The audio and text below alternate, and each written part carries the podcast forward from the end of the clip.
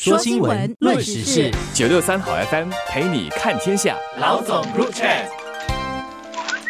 你好，我是联合早报的韩永梅。你好，我是联合早报的洪一婷。一婷，我们差一点忘记 MTF 这件事情了，对吧？对，那天总理已经有预告了，本周是会有 MTF 的。这个冠病的疫情其实还没有完全过去，所以呢，这个跨部门的这个小组啊，还是需要工作。而这次呢，宣布了一些好消息吧。总理那天已经剧透了，就是说我们可以在更多的地方选择性的不戴口罩，就是没有强制性戴口罩了。比如说，现在去 shopping center 啦，先跟朋友聊天啊，比较不用戴口罩了。下个星期开始在办公室讲话的就不用戴口罩了。所以这些都是一些比较好的地方。但是与此同时呢，也不是到了那种自由日 （freedom day），就是去什么地方都不用戴口罩。在公交车上还是要戴口罩。如果你到那些有医疗设施的地方啊，因为通常在医疗设施里面有蛮多身体比较虚弱的人，所以在那些地方为了保护那些弱势的人，还是需要戴口罩。还有也包括一些就是比较多年长者聚集的，好像收容的设施啦、安老院呐、一些护理设施啊，就必须戴住口罩了。不过其实虽然是说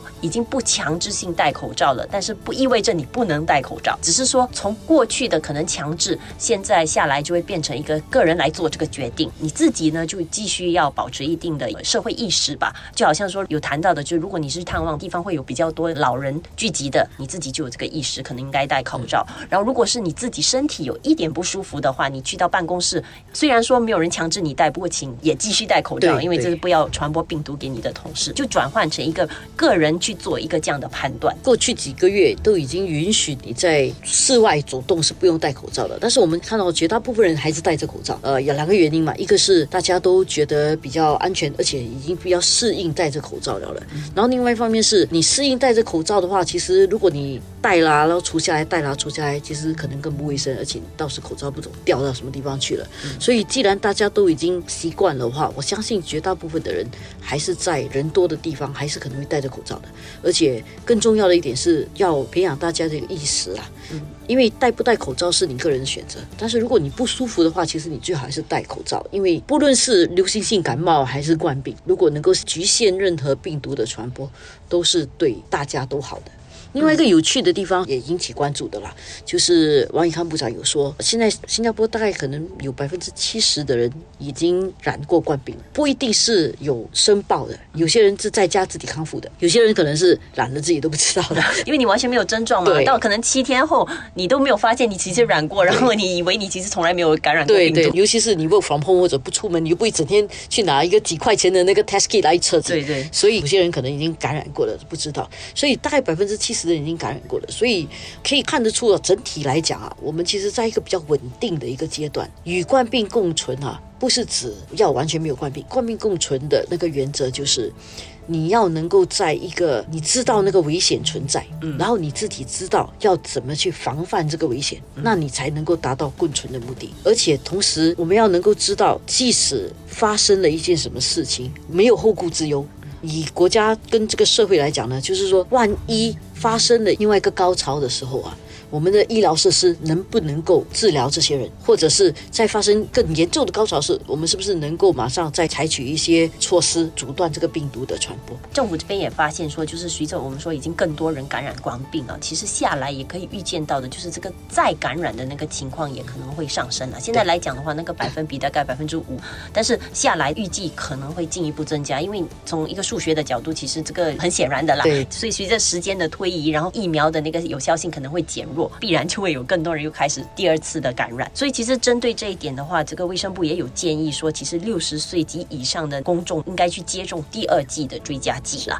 所以之前其实已经有在讲说，就是请年长者去打追加剂，然后现在的话是进一步又在建议六十岁及以上也去打这个追加剂。所以我在想，差不多下来就是年底的这个出国高峰，北半球大概又进入冬季，通常进入冬季的时候，就是这个病毒又可能又会卷土重来，或者又进一步肆虐，或者又变种。种的这样的一个风险呐、所以而且它可能加上流感啊，变种的可能性是存在的啦对，。当然我们都希望它越变越弱了，但是我们也不知道它会不会越变越强。所以在这样的情况下，所以如果是有准备要出国的一些朋友啊，然后又是属于比较年长的一一群的话，是最好还是继续打追加剂。在这个 MTF 里面也提到一点啊，现在我们的那个 fully vaccinated 嘛，就是完全接种了疫苗的，嗯是你打了两剂的基本疫苗，同时你又打了一剂追加剂，下来政府在考考虑哦，这样是不是足够的？因为随着时间的推移啊，这个疫苗包括那个追加剂。的那个效力会越来越弱，大概打了追加剂，可能半年、六个月或者是九个月后的，